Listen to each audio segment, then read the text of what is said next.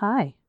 Hi. How are you? I'm alright. I've been craving, like, shitty boxed macaroni and cheese, so I'm probably gonna have that for dinner tonight. That sounds good. I've been craving sushi, but I will not get that probably at all this weekend, so.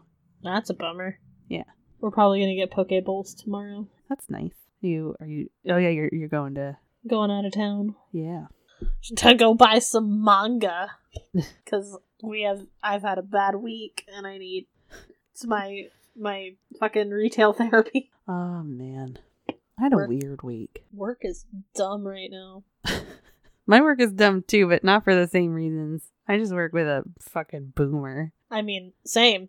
Couple of them actually. And I work these 12-hour days where he just stands there and tries to talk to me. Read one on the news. I don't care, dude.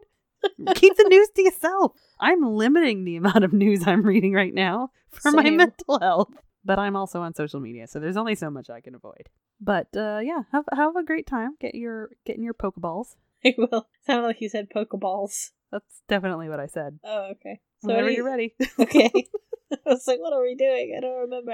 Oh, God. We've only done...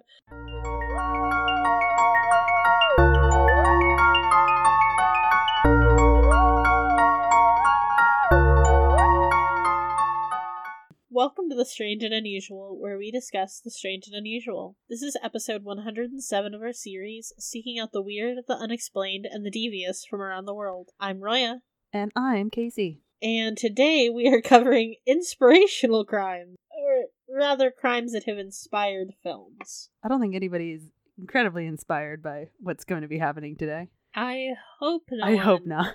Is inspired. I mean, you kind of got a comeback story a little bit.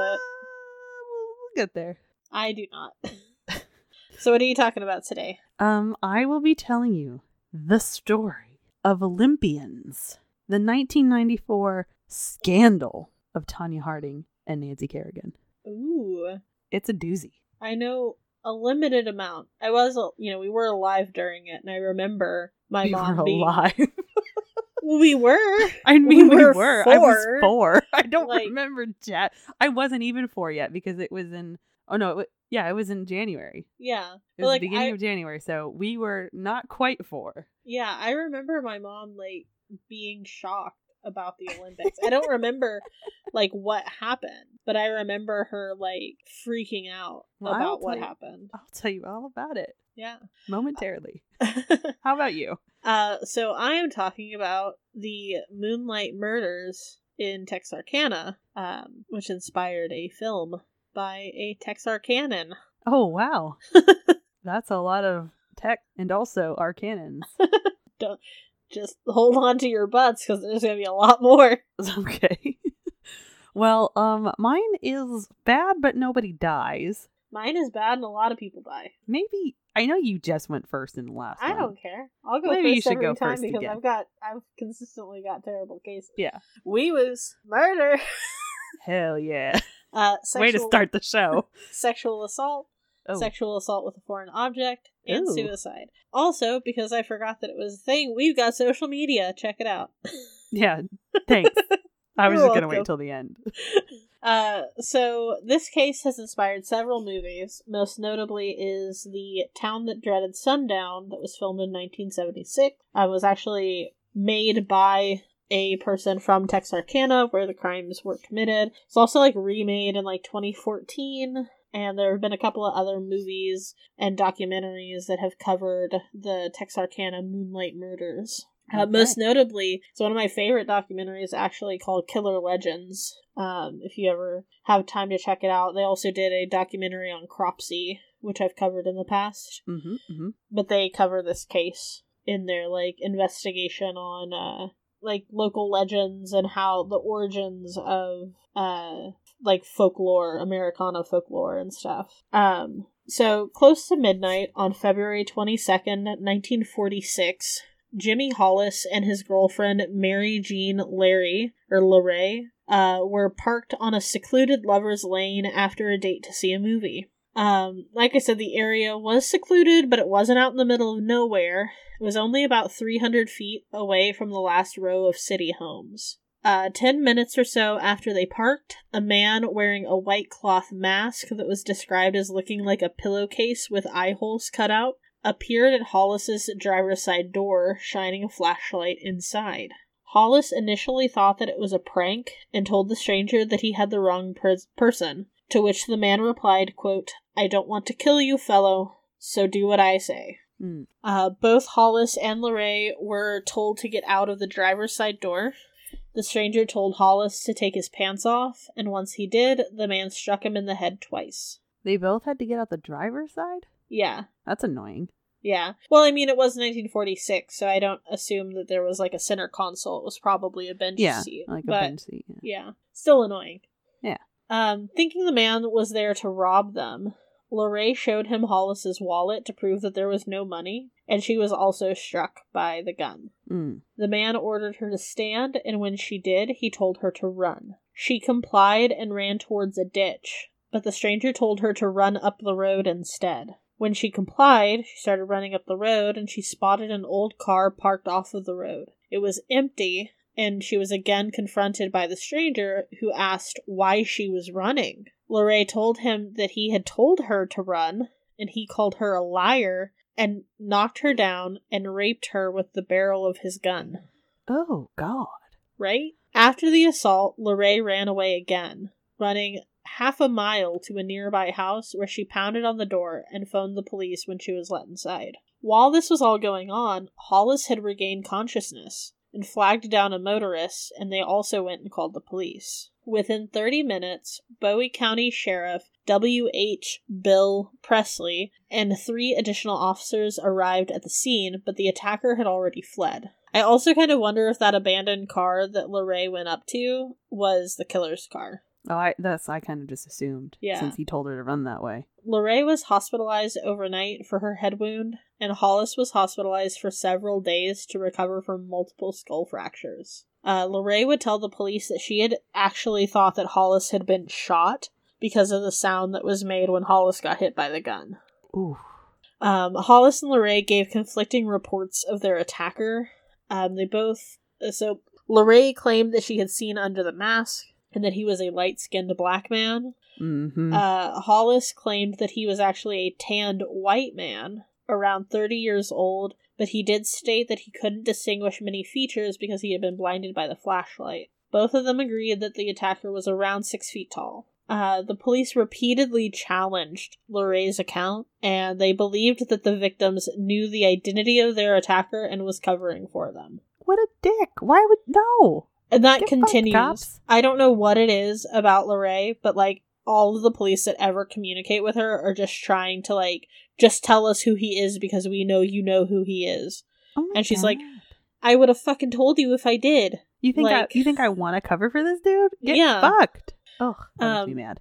On the morning of March 24th, 1946, Polly Ann Moore and Richard L. Griffin were found dead in Griffin's car by a passing motorist. The driver saw the parked car and at first thought that the occupants were asleep in the car before a closer examination. Griffin was found between the front seats on his knees, with his head resting on his hands, and his pockets were turned inside out. Moore was found face down in the back seat. Ugh. There was some evidence to suggest that she had been placed there after being killed on a blanket outside of the car. Griffin had been shot twice while in the car, and both had been shot once in the back of the head, and both were fully clothed. Hmm. There was an area outside of the car that was blood-soaked, and so they assumed that Moore had been shot there and then placed back inside of the car. Congealed blood was found on the running board and had flowed through the bottom of the door. And a .32 cartridge shell was also found. There are no reports that indicate either victim were examined by a pathologist. Remember, it's 1946. Yeah. On April 14th, Paul Martin picked up Betty Jo Booker from a musical performance at the VFW. Martin's body would be found at 6:30 a.m. later that morning, laying on his left side on the side of the road. Blood was found on the other side of the road. Martin had been shot 4 times from behind, through his ribs, his right hand, and the back of his neck. Booker's body was found by a search party at 11:30 a.m. on the same day, almost 2 miles away from Martin's body. She was behind a tree, on her back, fully clothed, and her right hand was in the pocket of her coat. She had been shot twice, once through the chest and once in the face. Oh. Oof. The weapon was confirmed to be the same as the first double murder, a .32 automatic Colt pistol. Martin's car was found 3 miles away from Booker's body and 1.5 miles away from Martin's body. The authorities were not aware of who was actually shot first, and it was also confirmed by the medical examiner that both victims had put up a tremendous fight. Good. Tom Albritton, one of Martin's good friends, said that he didn't believe that an argument would have happened between the victims, and that Martin didn't have any enemies that he knew about, and definitely not anybody who would have been angry enough at him to do something like this. Mm. Virgil Starks and his wife, Katie, were in their home on May 3rd, a little before 9 p.m. Virgil was sitting in his armchair, reading the paper, when he was shot twice in the back of the head through the closed window behind him. Whoa. Katie heard the sound of the window breaking and came to see what happened. She explained that she saw Virgil stand up, then slump back down in his chair. She quickly realized that he was dead, and she called the police. The phone rang twice before she was shot twice in the face from the same window. She staggered and fell, but regained her footing and went to get a pistol from the other room, but she was too blinded by her own blood. Oh, God. She heard the killer at the back of the house, and she fled out the front of her home, barefoot, shot twice in the face, and covered in blood, having just seen her husband murdered in front of her. Yikes. She went to her sister's house across the road, but no one was home, so she ran to another neighbor. She managed to get out, quote, Virgil's dead, end quote, then collapsed. Prater, the neighbor she went to, got his gun and shot it in the air to summon another neighbor, Elmer Taylor. This is like a farmhouse, so they're not like immediate next door neighbors. Just go walk, 30 feet and you're at your neighbor's door. So when that was explained, she had to do a substantial amount of movement to get to him. And not just that, it also explains why Prater's first reaction was to shoot a gun in the air to alert other neighbors. Bye. Yikes. So Prater sent Taylor to get his car, and with the rest of Prater's family, they took Katie to the hospital. She was questioned in the operating room about what happened because they were concerned that she was going to die. And okay. I thought you meant that they were like doing the same thing that they did to Larey. No, she had been shot twice in the face. Yeah, like it's a little hard to be like, oh, you're clearly suspicious. Like, look, they did it to her. I just assume they're shitty people and that they would do that. Yeah, it's not like one of those like, my husband got shot 5 times and I got a bruise on my forehead. Yeah. Oh, no. Or the Bad Moms episode that you said the lady in the car with her kids and she like had some scratches. Yeah. That's an episode. So she was questioned in the operating room about what happened. No suspects were apprehended after Larey and Hollis's attack. Larey actually came back to Texarkana after the Griffin and Moore murders, hoping that she could link their cases to what happened to her and Hollis to help identify the killer. But she was still questioned by the police and Texas Rangers, who insisted that she knew who her attacker was. What the fuck? And it's possible that she did know who her attacker was in, a pillowcase. Well, yeah, it's possible that she would have known who he was had he not been covering himself up with a pillowcase. It's probably a neighbor or someone she has seen all her life. Mm. But that doesn't mean that she knows him. Right. Knows who this is in front of her. She can identify him. Yeah. Officers didn't even actually publicly connect the Hollis-Larey attack to the murders until May 11th, after the Texarkana Gazette interviewed Larey, and their interview was published. And that's where she was talking about, isn't this kind of weird? We have all of these similarities, but they're not connecting our case with their case. We were on a lover's lane. It was 2 of us. He made us both get out of the car. He hit us. He attacked us. He was vicious. We're lucky we didn't die. Mm-hmm. After the Griffin Moore murders, a citywide investigation was launched with several departments throughout the city. Over 200 people were questioned, and about the same number of false leads were checked. Mm-hmm. 3 people were found with bloody clothing and were taken into custody, but all of them were cleared fairly quickly. The Martin Booker case saw friends, acquaintances, and suspects questioned by officers who worked in 24-hour relays. Wow. The task force tried to even bait the killer by recruiting teenagers to sit as decoys in parked cars while officers waited. What? And some officers volunteered to be decoys either with their partner or with mannequins. Oh, mannequins. That's a solid choice. There were even things that I was reading that, like, police officers were climbing into trees in, like, Lover's Lane areas to have a bird's eye view and be there but not be visible, you know, if the attacker showed up. Right. After the shock of the attack on Virgil and Katie, blockades were put into effect, and anyone driving in the area around the time of the attacks were taken into custody, along with several men who had been found, like, walking around in the area. There were rewards for new information put in place. By March 30th, it was $500. After the Booker Martin murder, it was raised to $1,700, and after Virgil's death, it passed $10,000.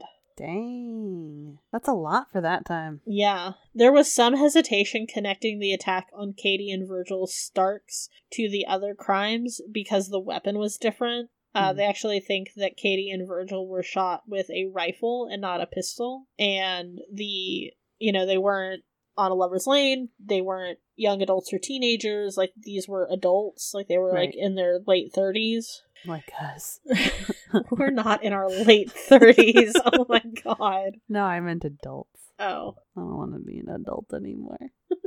By November 1948, the Starks attack was no longer considered to be part of the murders, but it is still in, like, the modern conversation about the murders. It's still frequently believed that to be part of it.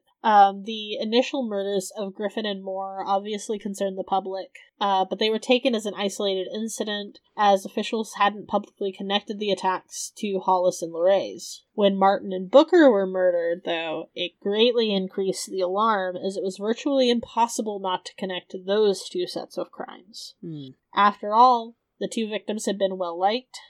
Booker was popular in school. She was in the leader of the high school band. She won many awards, both, like, scholastic and musical, and was even a former Little Miss Texarkana. She was in a sorority. She was, like, a junior in high school. Like, no one seemed to have really anything bad to say about her. Her high school even ended classes early on the day of her funeral so that everyone could attend that wanted to. Curfews were put in place for local businesses in an effort to keep people off the streets at night. The murder was then named the Phantom Killer by the local media. Also at this time, like, they were starting to have problems with vigilante teens who were trying to bait the murderer out themselves without, like, working with law enforcement or talking to them at all. And so they would just, like, go to these secluded lovers' lanes and, like, just be chilling and waiting.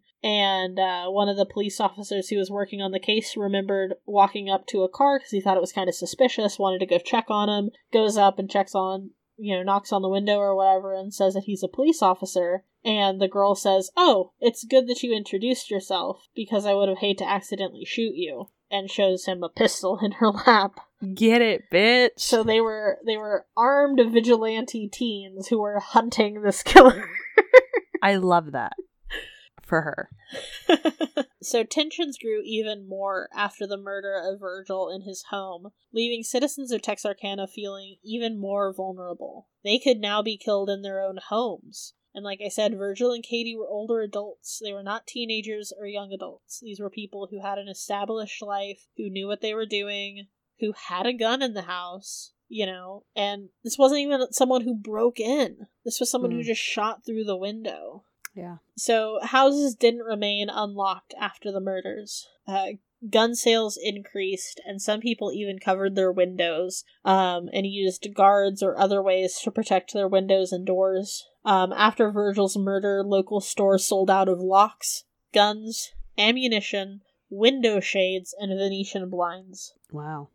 When police were called to and addressed by a citizen, they made sure to turn on their sirens no matter what time of day it was, stand in the headlights, and clearly announce themselves so they weren't shot by a scared citizen. While the murderer has never actually been identified, there are some details about the description is what is told that are thought to probably be true about the murderer. They described... So Hollis and Larey were the only two who actually survived and saw the attacker. Mm-hmm. They described him as being 6 feet and under 30 years old. Like I said, they disagreed about the race of the attacker, and while it can't be definitively stated that it was all one perpetrator, it's widely accepted that it was.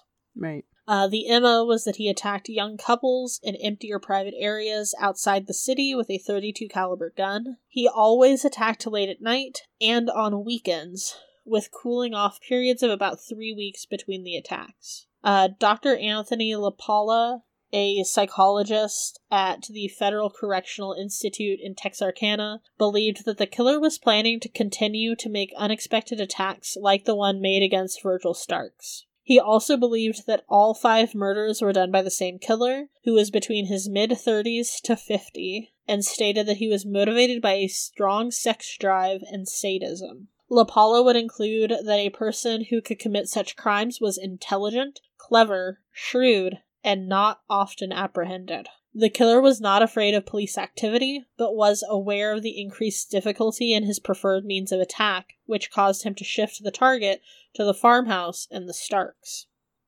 Gotcha. He continued that the attacks showed evidence of planning, and that the killer worked alone, told no one of his crimes, and could either shift his crimes to another community that was far enough away to not trigger Texarkana, or managed to get over his desire to assault and kill people. There were a ton of false confessions and false leads investigated. In the Griffin Moore case, over 200 people were questioned. 3 suspects were taken into custody, but no one was ever charged. There were 2 kind of potential suspects that I found while I was researching. It's one of those things where if you go and talk to the older people in Texarkana and stuff, everyone's got a suspect that they think did it, or different things like that. I want to say there was something in I didn't have a chance to watch the Killer Legends documentary again, but I think that there's even a video. I think this is the case where there's a video they managed to get of a partial interview of one of the people they think was the murderer. Oh. But he was 80. Yeah. And so it's kind of how much can you actually believe from that? Yeah. Well, and believe. Right. If he's 80, he has dementia. He remembers the murders happening. Yeah. But details are fuzzy, but so the main 2 suspects that I found that actually kind of made sense are Youell Swinney. So Youell was a 29-year-old car thief and counterfeiter. He was arrested in July, and he was being investigated by about the car thefts, and realized on the night of the Griffin and Moore murders that a car had been stolen and a previously stolen car had been found abandoned in the area on the same night as the Griffin and Moore murders. So the police are starting to think, okay, so he abandoned one car, killed them, stole another car to get away. Right. The police arrested Sweeney's wife, Peggy, when she came to retrieve the stolen car. She confessed in great detail that her husband was the Phantom Killer. Oh, wow. Some of the details of her story changed across several interviews, and the police started to believe that she was leaving out some of the information, either out of fear of Swinney or out of fear of incriminating herself. The police were able to confirm some of the details of Peggy's confession, including the specifics of where some of the belongings of the 2 murder victims had been discarded. There was a lot of circumstantial evidence, but Peggy's confession was the most critical part, at least until she recanted it. Ah, fucking bitch. The police worked tirelessly for 6 months to validate Peggy's confession, and found the night of the Booker and Martin murders, the couple were actually sleeping in their car under a bridge near San Antonio, so they were not in town on the night of the Booker Martin murders. The police still arrested Swinney because he was a habitual car thief, right? And there's some idea that he's it was suggested that it was like a an unspoken like deal that they would take him in for the car thievery and not the murders. Yeah. And that, you know, the police are kind of covering up that he's the actual sort of plea deal. Yeah. Sort of situation. And then you're gonna love this guy's name. We've got HB Doodie Tennyson. So Doodie was an 18-year-old college freshman who killed himself on November 4th, 1948, leaving very weird and cryptic instructions which directed investigators to a suicide note. In the note, he confessed to the Booker, Martin, and Starks murders. He had played in the band with Booker, but they were not friends. However, investigators were unable to make any solid connections with him and the crimes, and a good friend of his actually provided an alibi for the night of the Starks murder. Huh. Like I said, there were many suspects, but most of them seemed to be kind of dark rumors that surround this case rather than actual named people. Like, there was a World War II POW from Germany who escaped jail, and it could have been him. There was a weird dude selling saxophones. What if it was him? Like, you know, this war veteran says that he doesn't remember some of the days leading up to the crimes, and he's concerned that he could have accidentally killed these kids and not remember it because PTSD, which is possible, but I don't think that's what happened. This guy's way too deliberate. Yeah. And this wasn't tactical. Right. You know, like, so no person has ever been proven to be the Phantom Killer, and the 5 murders in Texarkana are still unsolved. And also I think that it's interesting that there's a lot of similarities between the Phantom Killer and the Zodiac Killer. Yeah, I was thinking that too. And honestly, Son of Sam too, but, you know, Son of Sam is a little bit later in the game than Zodiac. But there is some kind of consideration that Zodiac may have been he may have been the Phantom Killer and then moved to California, and that's where the crimes moved to. That was far enough away from Texarkana and distantly enough from timeline wise, and then he moved back to Texas and became the governor. Yeah, Ted Cruz. Yeah, he traveled back in time and was reborn. But yeah, I mean, just a reminder of the Zodiac. We did 2 episodes about him. Yeah, 2-part. Yeah, so he was killed on Lover's Lanes. He used a gun or a knife, predominantly a gun when he could. He was never wore a fucking pillowcase like hood. Yeah, wore a hood and was not apprehended. Which, remember what Dr. LaPolla said, that he was, you know, intelligent, clever, shrewd, and not often apprehended. It's that also, killer type. I would just like to correct myself. Ted Cruz is a senator, not a governor. Oh, who cares? My bad. He went to Cancun when... Yeah, fuck that guy. when snowpocalypse was happening in Texas. Well, I wasn't going to Cancun. I was just taking my daughters to the airport. Yeah, I'm gonna blame my child on... Yeah, I was keeping them in the excitement for their trip by wearing board shorts and flip-flops in the middle of winter. Yep. To the airport. Yeah, okay. I have a coworker who I was pissed off about that. It wasn't anybody I work with regularly. It was somebody else. I was covering a shift. And they were like, well, wouldn't you do it if you were rich? I was like, not if I was in charge of the fucking... Like, if I was in a position of, like, leadership, no. It's like the time that you don't do that shit. Yeah. Christ. It's like you don't go golfing when a hurricane has happened and hit one of your states. Or right after 9/11 if you're the president. Anyway. That's a crazy story, and I actually didn't know that much about it. I'd seen the I think it was a BuzzFeed Unsolved on that one, or maybe something similar to that. Yeah, and I remember being like, they're not giving me very much information, but I feel more informed and educated. Yeah, it's shown up in a few different. I think it was like in a Crimes to Remember episode. I don't think it was in Forensic Files. It was in Killer Legends. It's been in a few different, like, documentary-style shows like that, though. Wee-woos. Child abuse. Yay. Child molestation. Boo. Domestic violence and spousal abuse. Yay. I'm getting some mixed signals here. Manipulation, alcoholism, assault, and secondhand embarrassment for these stupid-ass criminals. So, let me tell you about Tonya Harding. She was born in Portland, Oregon on November 12th, 1970. She belonged to a poor blue-collar family and was raised primarily by her mother, but her family life wasn't exactly stable.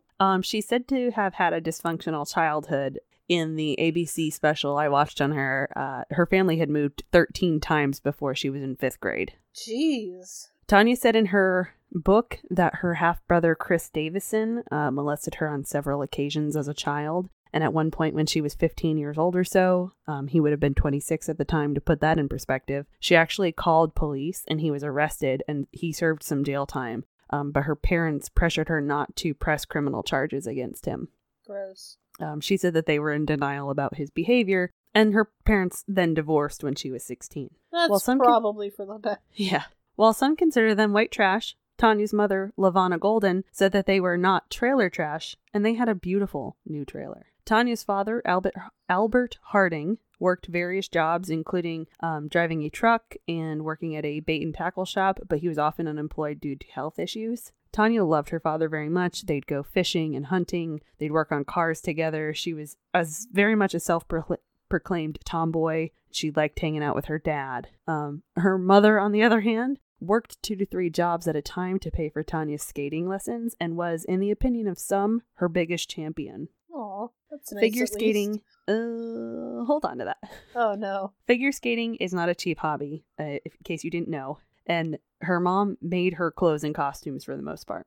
But that relationship was complicated, to say the least. It sounds so nice until you get to that part. Yeah. You're not going to like it. LaVona believed in tough love. Uh-oh. She's literally on record in one of the many documentaries on Tonya saying that if there was no "you can't do it," then Tonya wouldn't do it. So she basically would just tell Tonya what a piece of shit she was all the time, because she knew that by telling her daughter, this is what she says, by telling her daughter she couldn't do something, that would make her rally harder to do better. Gross.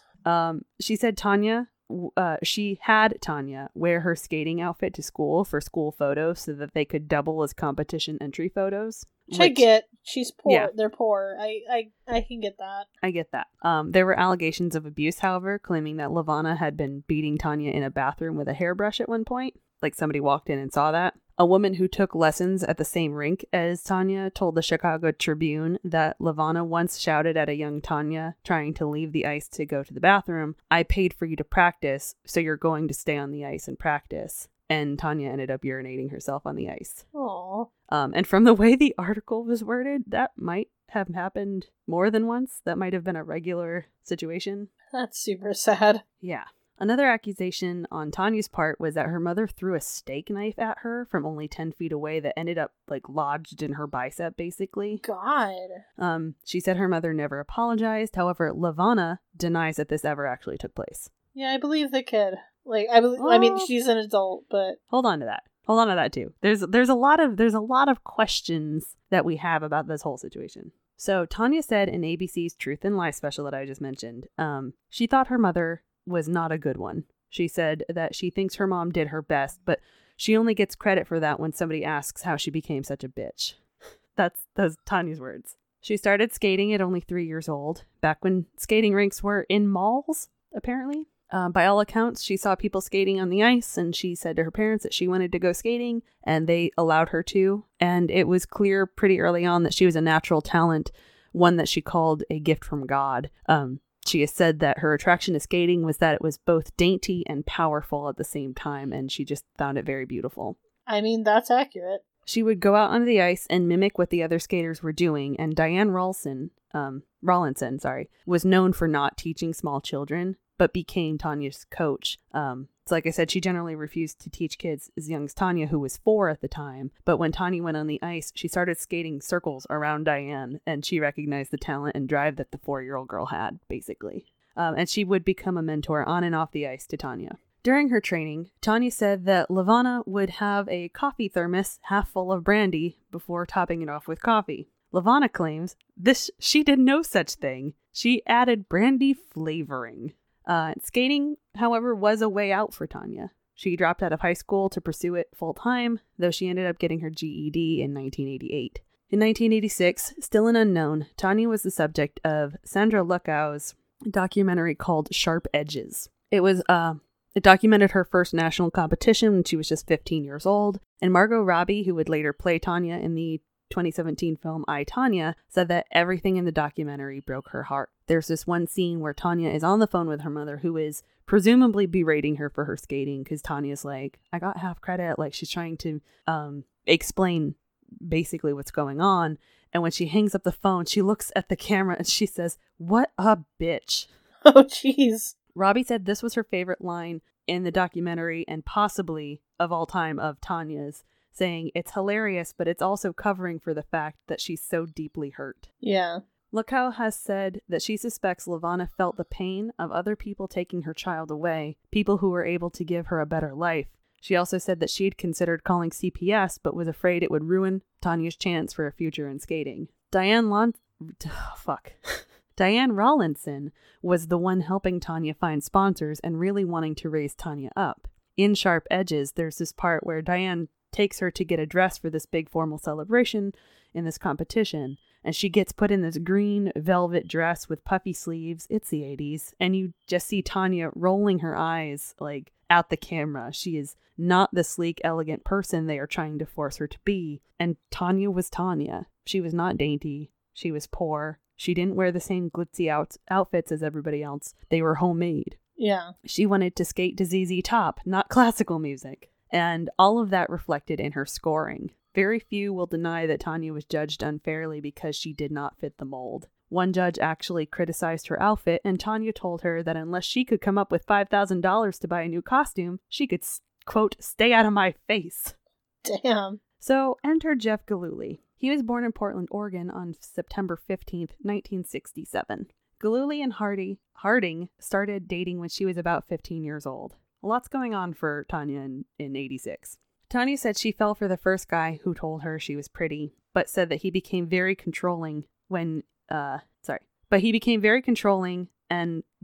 because he kept telling her he loved her, she kept forgiving him. They were married in 1990 when she was 19. And they were separated a year later, and this began a sort of on-again, off-again pattern for the couple. There were a lot of allegations of abuse over the 3 years they were actually married. There's a lot that's not verifiable, but according to Harding, it started with the occasional being hit or, smacked around, and then escalated from there, especially after the events of 1991, which I'll get to in just a moment. She said once he slammed her hand in a car door when she was trying to leave him. She said there were times that he would wail about not being able to live without her, and he had threatened to kill himself, even putting a gun to his head in front of her, and that he had pointed a gun at her as well, claiming a claim which Jeff would later say was utterly ridiculous. So what happened in 1991?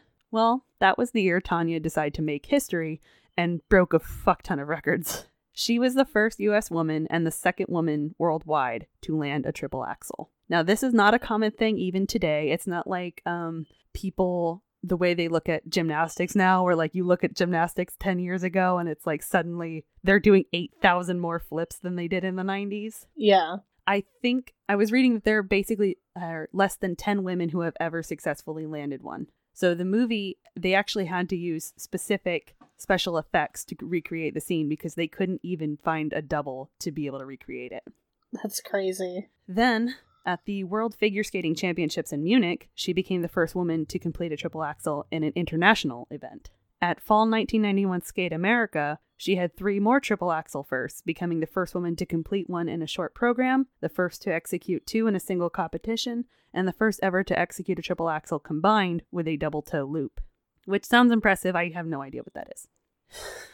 So this was a huge moment for her, and you can see that moment when she lands that first one in that mint green dress. You just see all of that excitement, and she's finally feeling validation from other people around her, and she's literally celebrating as she goes through the rest of the program. And one of the announcers immediately yells into the microphone when she lands that, "Good girl!" and the crowd is going nuts, and she's getting, like I said, she's been craving this attention, and she's 20 years old. She's finally getting it. Yeah. She starts getting offers and sponsorships, and that's when Jeff allegedly started getting more controlling, and his abuse really peaked, according to her. And representatives from the Tonya Harding, Nancy Kerrigan 1994 museum blame him for what happens next. So he's seen all her sessions. He's at all of her interviews. And in the ABC special, she recalls at one point getting nachos from a 7-Eleven, and he tells her that they're going to make her fat and slaps them out of her hand before then hitting her. In one interview, Jeff was quoted as saying, "We might get into a little brawl now and then about what's going to go on. And usually she wins. I mean, I'll admit it to the world. She's the boss of the family." Mm-hmm. Tonya has agreed that she fought back physically, but that it didn't help the situation and only made things worse. This made me so mad. There's a moment where Connie Chung is being interviewed, and I feel like she's rather unkind to Tonya, saying that they were separated. She got a restraining order to keep him away from her, and then she went back to him. And she calls Tonya a mess. And while arguably not wrong, it's certainly not something anybody who's ever experienced abuse would ever say, because that's sort of the nature of the beast. It's like you get pulled into this manipulative cycle of who else is going to love me? I'm going to go back to the person who hits me and loves me instead of not ever being loved. Right. And Jeff apparently needed to know where she was at all times. Well, yeah, he's an abuser. So she seemed to lose her drive and stopped practicing at this point. She showed up to the 1992 Olympics 3 days before the events, missing the opening ceremonies and everything. Most people were there like a week early. And it was a huge disappointment for her. She fell trying to land her triple axel. This is where the excuses really start piling on for her. She was like, "Oh, my blade was put on incorrectly. And if you look, all of my jumps were off." And she later said, "My skating was great, but my life was in shambles." She also admitted that she'd been lazy, but was hoping to pull it out of a hat and had more problems going on at home. Tonya's coach at that time was Doty Teachman, and she and Jeff were not on good terms, but she said when it came to Tonya, Jeff had more pull. And Tonya said she didn't know any better. Look at her family life. Like, that was, she didn't know love in her home, and she had known violence, and that was just normal. I should also mention that Tonya was a known smoker and asthmatic. So like when you see her come off the ice from her programs, she's got her inhaler in her hand and she's coughing like crazy. But she ended up fourth in the Olympics behind fellow U.S. competitor Nancy Kerrigan. So Nancy Kerrigan was born in Stoneham, Massachusetts on October 13th, 1969. She was raised by a working class family, recalling her father coming home for dinner before going back out to his second job. She has said that her family couldn't afford her skating, but they made it happen. And despite what may seem like similarities on the surface, Nancy's life was stable. She was, she had two parents. They weren't moving around a bunch. Nobody was beating her or talking down to her or belittling her. She was regarded as a feisty tomboy who played hockey with her brothers.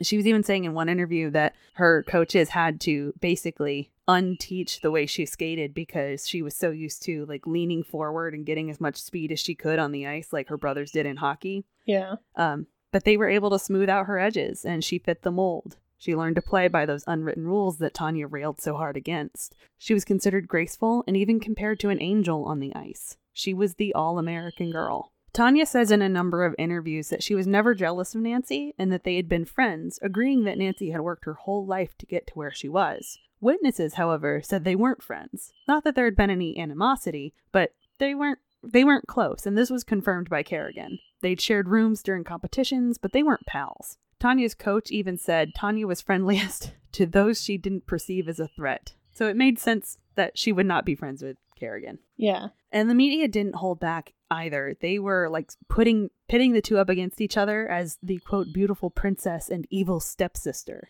Ew. Yeah. So it was announced in 1992 that the Winter Olympics and the Summer Olympics would now be split and on a rotating schedule. So the Winter Olympics would actually be taking place again in 1994. So Tonya jumped on the opportunity. In 1993, Kerrigan was the current U.S. champion. Harding and Gillooly had legally divorced but reconciled shortly after. The 1994 championships were coming up in Detroit that January. And during the placement for nationals, Tonya tried to apply for an exemption, but was denied. Ended up getting one later as a, quote, death threat was called into the arena against her, suspiciously. That brings us to the Cobo Arena in Detroit, January 6, 1994. Nancy had finished practicing for the day. She walked through the curtain off the ice when she was attacked from behind using a 21-inch telescopic baton. It was swung with both hands at her right knee before the perpetrator fled the scene. There were film crews there watching Nancy skate, so when she started screaming, of course, they were able to capture it on film. And you can tell in this footage, you can find it anywhere. She's in excruciating pain and she's famously screaming, why?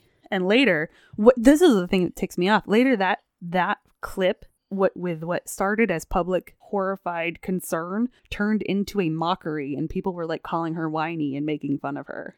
Yeah. I mean, it's not surprising. You get hit in the knee with a fucking baton. She couldn't. Well, you get hit in the knee with a fucking baton. Period. But also, you get hit in the knee with a fucking baton during one of the most important events of your life. Oh, yeah. Also, you're a professional athlete, and if your knee is gone, you're done. Yep. There's no, coming back from a severe knee injury. Mm-hmm.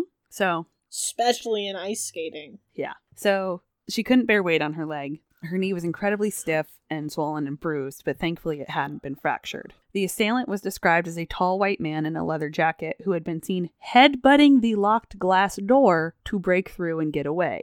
Tonya was asked in a recent interview to talk about her day on January 6, 1994, and she just blinks at the camera and goes, "Which day is that?" And I'm like, bitch, this has been following you since you were 23 years old. You fucking know what day that is. This is what, I believe that she was abused by her mother, but there are things that are coming up next that start to call into question her honesty and how much is actually accurate. So when they tell her what day it was, she then says, "Oh, I'd been training that afternoon and I was asleep when my choreographer woke me up and told me what happened." 3 days after the incident, the two were photographed beside each other for an Olympic team photo. She mentioned that she and the other skaters became worried that something similar would happen to them. People asked Nancy if they thought Tonya was involved, an idea she considered ridiculous. Meanwhile, Tonya took the U.S. title.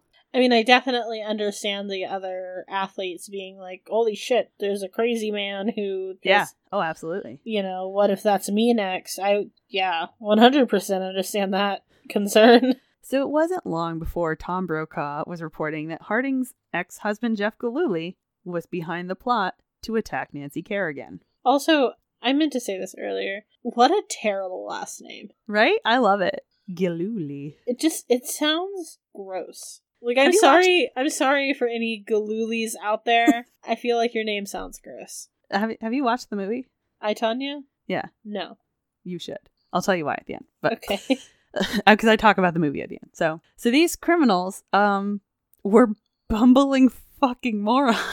So Jeff Gillooly and his friend and Tonya's supposed bodyguard, Sean Eckhart, as well as Derek Smith and Shane Stant, were all arrested in connection with the attack over the next few weeks. Tonya was questioned for something like 10 hours. I think the transcript was 103 pages long. And Eckhart was the main character throughout. His mother was even in on it. She made the airline arrangements for Stan and Smith, as the original scheme was to attack Kerrigan in Boston. And according to the Baltimore Sun, the plot revolved around Eckhart's claims to being a big timer in the espionage game, which he was not. Shocker. He even sold this idea to Gillooly with the, quote, money back guarantee. I hope Gillooly got his money back. I don't think he did. Smith was the getaway driver and Stant was the hitman, and they considered themselves to be reluctant accomplices? Reluctant participants, because they definitely were more than accomplices.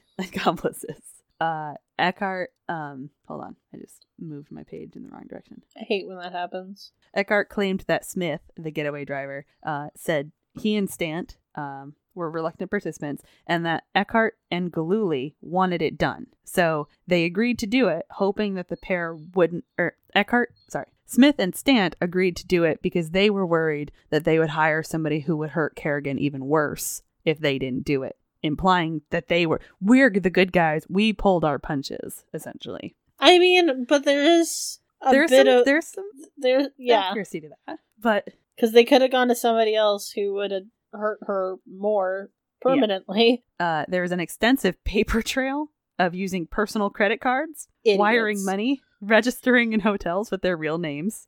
It was so fucking stupid. Well, yeah, I mean, I'm not trying to say that, people who drop out of high school are automatically stupid or whatever. But, things in Tonya's life are not indicating that she is a particularly brilliant person. Right. Well, you know, like to this point, we don't know that Tonya is involved. And Gillooly did graduate high school, as far as I know. Gillooly's last name is also Gillooly. But Eckhart is not. He is not a smart man. So does he know what love is?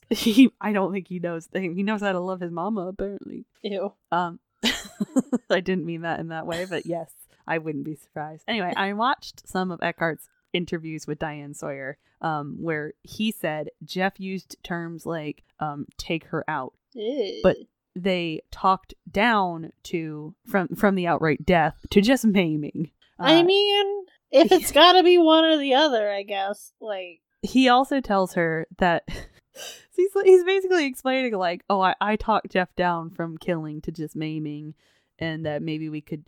It was Jeff's idea to take out her landing leg in particular, but like nothing permanent. We just wanted to hurt her so that Tonya had a chance, basically. And he starts telling Diane Sawyer that he has this training in counter-espionage and counterterrorism, and I've done extensive research into terrorism trends and profiles, and I've been quoted as an expert in those subjects. And Diane Sawyer just goes, where?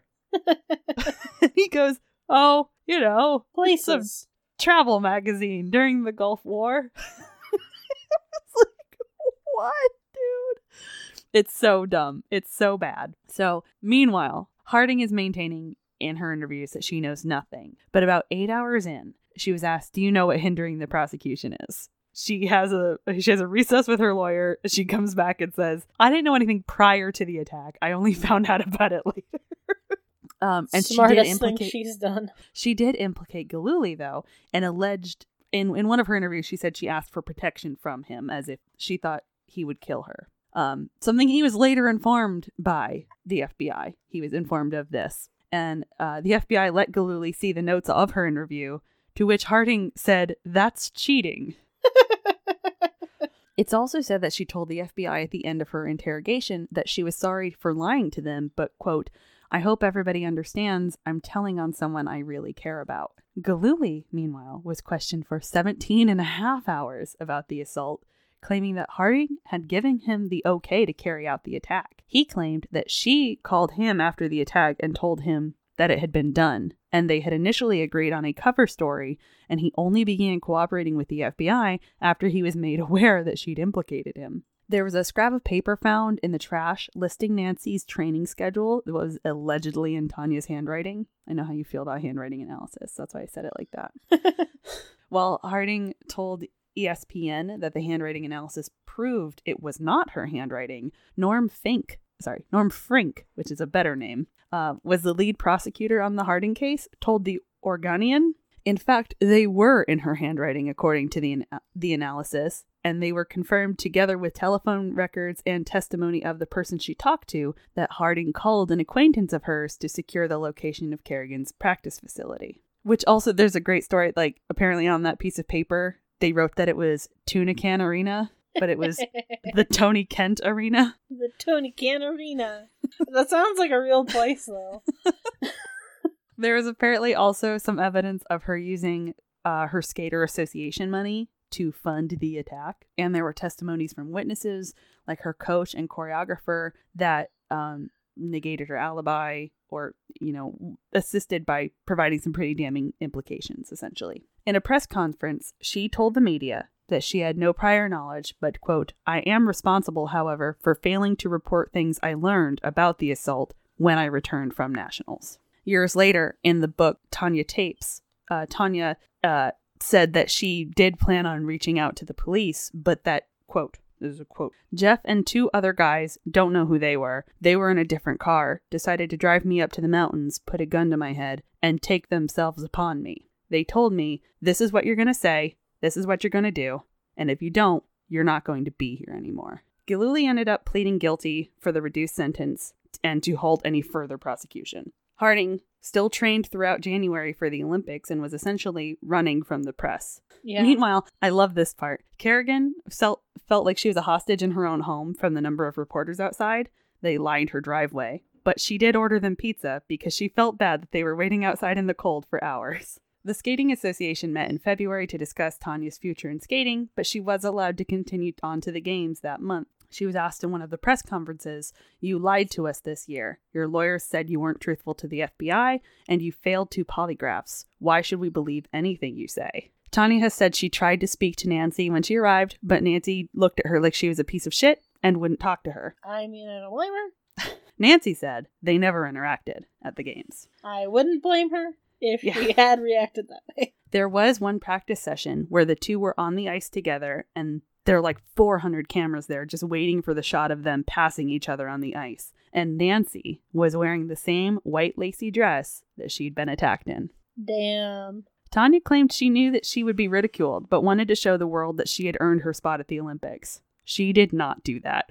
She placed 8th, blaming a faulty shoelace for her nerves. Kerrigan got silver. Oksana Bayul got the gold.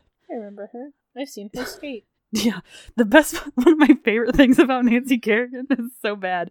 So, you know, Oksana Bayul was a Ukrainian orphan and was taken in by the skating coach and became this superstar. Well, Oksana Bayul gets, like, definitely wins the gold. She knows it. She's on the ice. She's sobbing. They take her off the ice and everybody's getting ready for the medals. And Nancy Kerrigan's mic is open.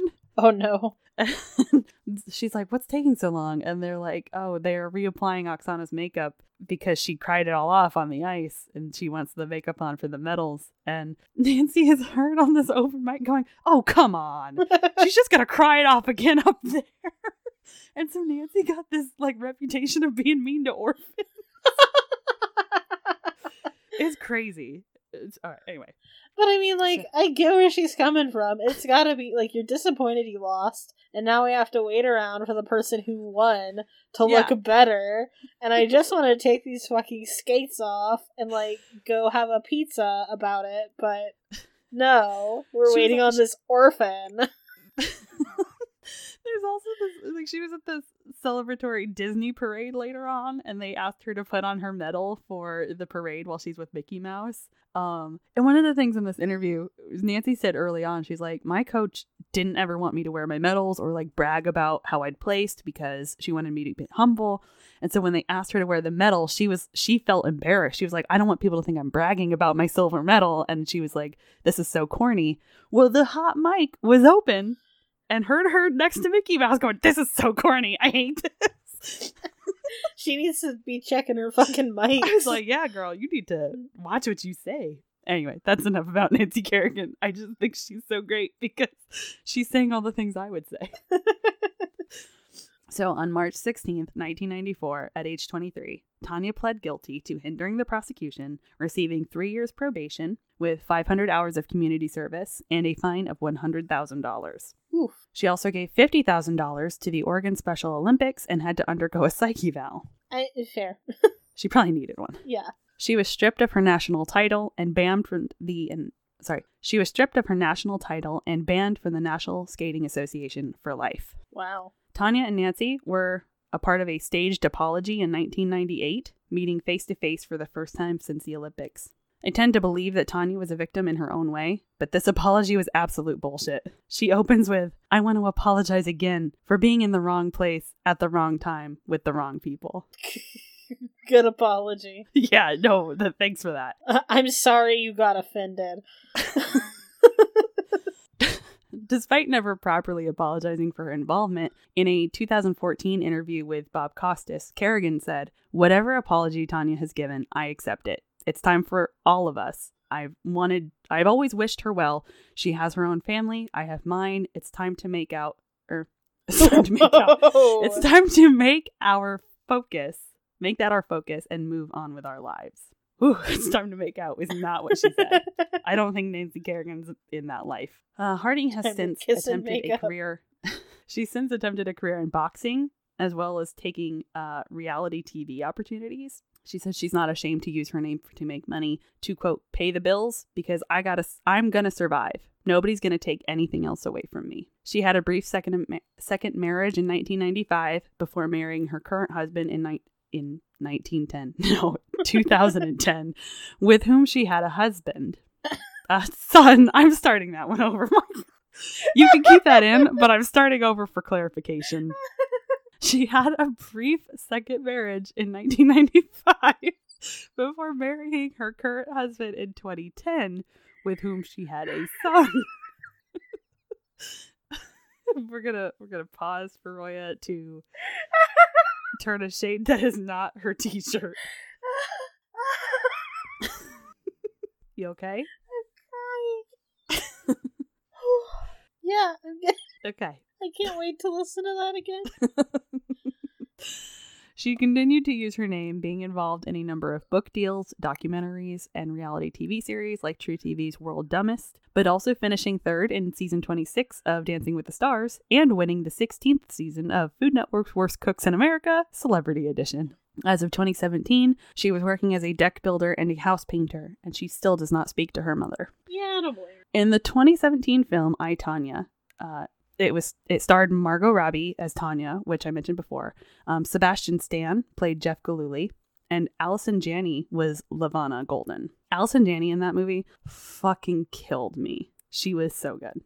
The movie starts with this title card that says, based on irony-free, wildly contradictory, totally true interviews with Tonya Harding and Jeff Gillooly. While there's plenty of artistic license, many of the events discussed in this episode were featured in the movie, largely leaning on the story from Tonya's perspective. The title is a play on the novel I, Claudius, which was written by Robert Graves in 1934, as if it were an autobiography of Emperor Claudius. The film has received some criticism for what is perceived as a comedic portrayal of Tonya's abuse, as she breaks the fourth wall, but director Craig Gillespie defends this choice. In a Vulture article, he said that he considered those scenes carefully, and he hoped that the fourth wall breaks would soften the blows of seeing all the abuse. He said, it's part of trying to get into the mindset she's in. When you see her in interviews, she's very casual about her mother beating her. It would be handled in such a matter-of-fact way when Tonya would talk about it. You could see how desensitized to it she was to the violence. Yeah. So how do we show that to the audience? The idea of breaking the fourth wall, which wasn't scripted, I thought, let's try this in this violent moment. It reinforced that she's not connected. Yeah, like she's so disconnected that she's like interacting with someone who's like not even there. Right. Like that's how disconnected she is. I mean, it seems like a valid artistic choice to me. I can see where the criticism comes from as far as like softening it too much. Yeah. But it's also like a fine line between like how dark do we want this movie to get? Yes. Yeah. And it certainly, for me, when I watched it the first time, It didn't read comedic to me. It felt very much what that is like there's this we're desensitized to this sort of moment where you're like, oh, okay, like that's how it's handled here. Like that's how she's feeling about it. And after watching the interviews, he's absolutely right. She is very just like candid. She's just like, whatever. Yeah, I got beat as a kid. It sucked. Yeah. Like, who didn't? You know. And Margot Robbie actually spoke to W Magazine saying, when we screened the film at Toronto International Film Festival, the whole audience gasped when Gillooly hit her. But 6 minutes later, he did something kind and the audience went, "Aw, that was interesting to me," and explained something about the insidious nature of domestic violence. Mm-hmm. The audience forgave him so quickly. How could you blame Tonya for going back to him? And I was like, ooh, that gave me chills, Margot Robbie. I, by the way, did not say aw. I was like, wow, you're gross. The film had a rather measly budget of $11 million, but grossed $53.9 mil at the box office. Yeah, it was very highly reviewed. Yeah, she did a lot of her own skating, but she did have two skate doubles for the more difficult maneuvers. Interestingly, Allison Janney had seriously trained to be a figure skater in her childhood, but injured her leg when she was 17 and couldn't continue. She also won an Oscar, Critics' Choice Movie Award, a BAFTA, an AACTA International Award, and a SAG Award for her portrayal of LaVona. Wow. She was so fucking good. The whole movie was shot in 30 days. Margot and Sebastian were both able to meet with their respective character person that they'd be playing, and Harding even offered to skate with Robbie to show her some techniques, not wanting her to get injured while filming. Oh, that's nice. Yeah. I was going to ask if they were able to meet the... Yeah, there's actually a really beautiful cover of Hollywood Reporter of Robbie and Harding together. It's really... She's like, you know, Margot Robbie is like stunningly beautiful. And then Tonya Harding, they like glossed her up as much as they could. Yeah. But it was really impressive. Actually, Robbie was quoted as saying, totally out of context, that she 100% was on Harding's side. She ended up going on Good Morning America, and people were like, "You're on Tonya Harding's side?" She's like, "That is taken out of context. What I said was, when you are playing a character, you have to be 100% them, like on their side." Yeah. I had to take everything from Tonya's perspective, the story she gave, and that was my perspective. Like, I had to be 100% on her side. I couldn't be on Jeff's side as Tonya, as an actress. Yeah. That sort of thing. Well, yeah, and it's something that I imagine, like, defense attorneys have to struggle with, too. Oh, yeah. In a similar but different way. Obviously, the context of the situation is very different. But, you know, even when you know that the person that you're defending is guilty, yeah, your goal is still to either try to prove innocence or try to diminish the guilt. Right. You know, so you have to kind of put maybe some of your morals and your things aside to make sure that they get a fair trial and that they're treated appropriately. And on that topic, that attorney, Norm Frink, was particularly annoyed by the idea of the movie. He said, apparently in I, Tonya, facts can be adjusted as needed to support her grievances against the world and her image of herself. When you might win an Oscar, truth, it appears, doesn't really matter. But for me, Margot Robbie and Tonya Harding aside, it does. I'm like, get fucked, dude. It's art. Yeah. But I mean, art is always subjective. Yeah. There's always going to be someone who doesn't like it. So yeah, when you watch Tonya Harding in these interviews, you do get a very, like, how much did you really know? I do believe, like I said, that she is a victim in her own right, in her own way. But I don't know that she's a victim in that particular set of circumstances. I was like, maybe she was talking to them and was like, oh yeah, haha, let's goof off and talk about killing Nancy Kerrigan because I'm jealous and upset that I'm not going to win, basically. Because I've joked about killing people before. I would never actually do it, though. Yeah. Also, you know, when somebody, if you are truly feeling that threatened by your spouse or your abuser, you're going to go along with whatever they're doing. You know, and people didn't want to believe that she could be a victim because she was so tough. Yeah. So, well, and it's also like it could have been a diminished situation of we're going to scare her. Yeah. Is what, you know, Tonya thought was going to happen, but then it became physical. And then now Tonya is being implicated in way worse than just like trying to scare, threaten, you know, Nancy Kerrigan or something to throw her off her game.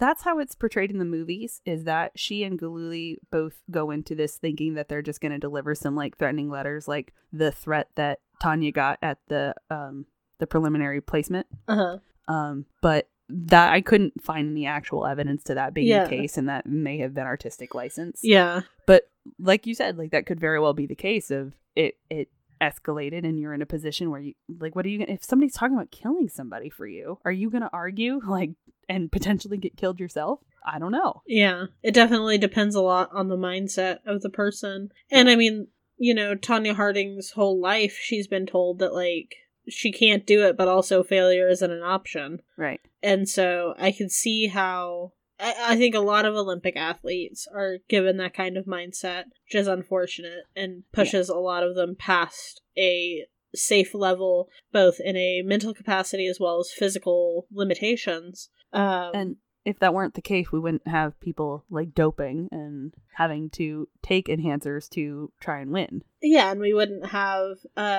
situations like, what's her name? From like the 96 Olympics. There was also a tennis player I read about who, I think it was like 9 months before the Kerrigan attack, got stabbed in the back. That was wild. What is her fucking name? I know it. Carrie Strug. Carrie Strug was in the Olympics gymnastics, and she fell. She was complaining that her ankle had been hurting.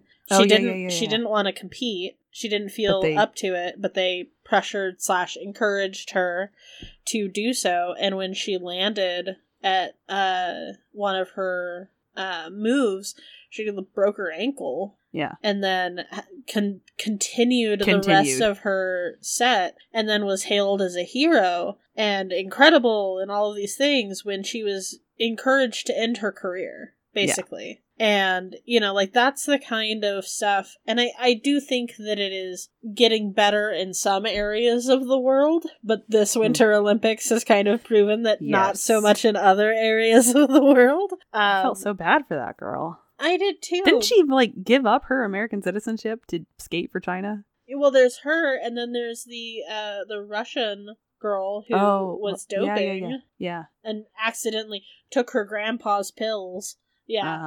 Sure. Yeah, we don't believe you. And Roy and I are both really fat and can't do anything athletic, but we don't believe you. Not when your grandpa's pills include performance enhancing drugs. But still, like, the fact of the matter is that, like, it's a problem for a lot of kids going into any kind of sports when their parents take it too seriously, and it puts a lot of pressure onto them. And I think I've seen Remember the Titans. And I think that this is not necessarily excluded from that conversation, because she had the pressure of her entire family put onto her, especially after she started succeeding. And especially, like, when your mom gives up so much time and money for you to do this thing. And then you're constantly told by her, like, I'm spending all this money on you and you're a fucking failure. Like, I can't imagine what that does to you. I mean, I have a slight idea from my own experience. But, you know, like, I, like, to that extreme, I don't know how that feels. Yeah, but it just makes me wonder how much, like you said, how much she really did know, because it doesn't seem like anything that has been indicated in her past that Tonya Harding was ever the one to take the easy way out. Right. And this is definitely the easy way out. Taking out your number one biggest competition is 100% taking the easy way out. Oh, 100%, yeah. And it just seems unlike her. She seems like one of those, like, I want to be the best by beating the best kind of people. Yeah. I was trying to see if that Observer channel that does the like body language reviews, if he did one on Tonya Harding, because I would be interested to know if he did, because I was watching her, like, how she's talking and how she's carrying herself, to, like, try to decide if I could see if she was lying. And there are some where she's looking away from the person a lot and you're like but there are others where she's not, and where she talks very candidly, and there's just, you know, I don't know. I want to know if somebody's ever done a body language analysis, which isn't always accurate, but nonverbal communication is certainly something to keep in mind. Mm-hmm. I don't know. Anyway, that's Tonya Harding. I think it's a fascinating case. She's a fascinating person, and regardless of whether or not she's, you know, done this terrible thing, I think I kind of feel like she could be considered somebody to look up to in a lot of other regards. Yeah. Maybe not by everybody, but, you know, nuance is important. Yeah. I mean, she's definitely a good person to look up to, that, like, making one bad decision doesn't mean that everything is over for you. Right. You know, that's a positive to take away from this for her. Thanks for joining us today while we discuss these based on a true story kind of movies. We hope that you will reach out to us with your own experiences. We want your stories, your questions, and your feedback. Just send us an email at strangerneutral podcast@gmail.com. If you are sending a story, we ask that you put listener story in the subject line so that we can sort through those a little more easily. Were you alive during the Nancy Kerrigan Tonya Harding scandal of 1994? Were you alive during the Moonlight Murders? God, are you that old to listening to our podcast? Because I would be very interested in talking to you. Yeah, I want to hear the strange and unusual grandma. Mm-hmm. I do. You can also find us on Instagram at strange_unusual_podcast, or our personal accounts, Roy Rampage and Calamity Casey, where we post the weird shit in our personal lives. You can find us on Twitter at _strange unusual, at Calamity Casey, and at Roy Rampage. We're also on Facebook. Just search for the Strange and Unusual Podcast and look for our logo. If you'd like, you can join us over on patreon.com/strangeunusual. We've got access to bonus episodes, a Patreon, polls, a variety of different things, with new Patreon episodes set to start coming out in March, actually. Our first new one should be going up. So if you can't support us financially, we totally understand. We ask that you just like, share, subscribe, rate, review, share us with your friends, share us with your enemies. you know, I don't know, play us in your hair salon. There you go. That's a good one. Do a skating routine to our podcast. Do a skating routine to Roya laughing at me saying she had a husband with her husband. Anyway, I even made the font bigger so that I would be able to read more clearly, because I thought maybe that was the issue, is that I was like cramming all my words together. Uh-huh. Did not help. Have a husband with your husband. I think I know the name of the episode. There are a few good ones. But anyway, bye. Bye. Oh my god, I haven't laughed that hard in a minute.